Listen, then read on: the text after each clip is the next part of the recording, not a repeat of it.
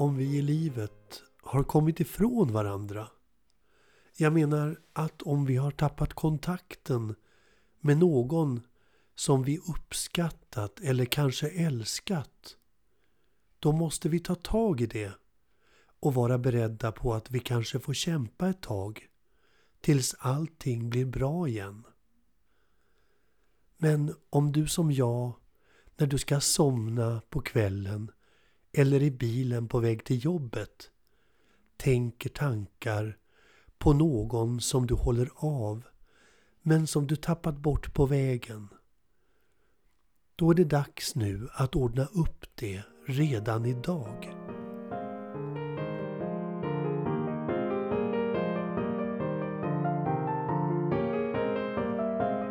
Det var en härlig sommardag.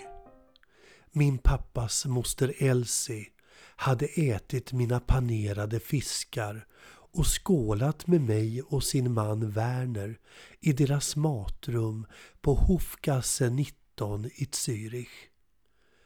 De var nu båda i 80-årsåldern och jag runt de 20. Jag hade lagat maten och bjöd nu detta underbara äldre par på en enkel lunch. Självklart hade jag även införskaffat mousserande vin som vi drack till fisken. Och efter maten så serverade jag de båda kaffe i salongen med en god chokladtryffelkaka och ett glas avec. På den tiden rökte jag sporadiskt. Men speciellt så rökte jag nog mest när jag var utomlands. Och när vi satt där så frågade plötsligt moster Elsie om det möjligtvis fanns en cigarett. Och jag som aldrig någonsin sett henne röka bjöd henne på cigaretter och fick då höra alla historier från förr och hur hon och min farmor feströkte varje gång de träffades. Fotoalbum åkte fram och vi satt mätta och belåtna och kanske lite halvfulla och lyckliga där i vardagsrummet och pratade om det som varit. På ett par bilder i albumet fanns en liten pojke Försiktigt strök hon handen över bilden på barnet klädd i hängselbyxor och rutig skjorta. Vem är han? Frågade jag i min iver att få veta allt om deras tidigare liv.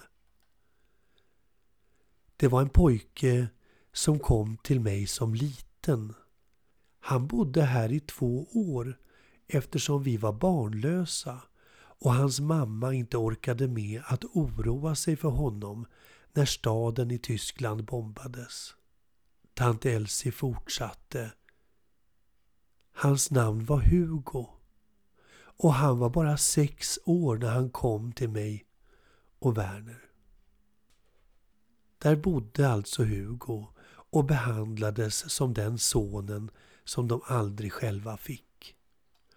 Och tant Elsie berättade att när han efter kriget skulle återvända hem igen till sin mor, då bad hon honom att leta upp dem igen när han blev stor. Men Hugo kom aldrig tillbaka. Och fotografierna på honom i det gamla albumet var det enda som fanns kvar. Jag såg hennes tårar och hon strök med sin gamla vackra hand ömt över Hugos kind på det svartvita fotografiet. Min lilla Hugo. Min kära lilla Hugo. Hennes man var själv mycket rörd av situationen men försökte se oberörd ut och tittade ut genom fönstret. Tänk om Hugo hade vetat att i den lägenheten som han lekt som barn och gömt sig under kriget, där väntade de två fortfarande på att han skulle återvända 40 år senare.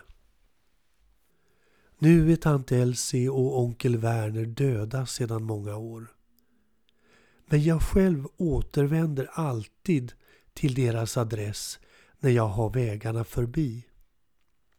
Och då sätter jag mig utanför fönstret och minns all den kärlek som jag själv fått där inne i hela min barndom och lite till.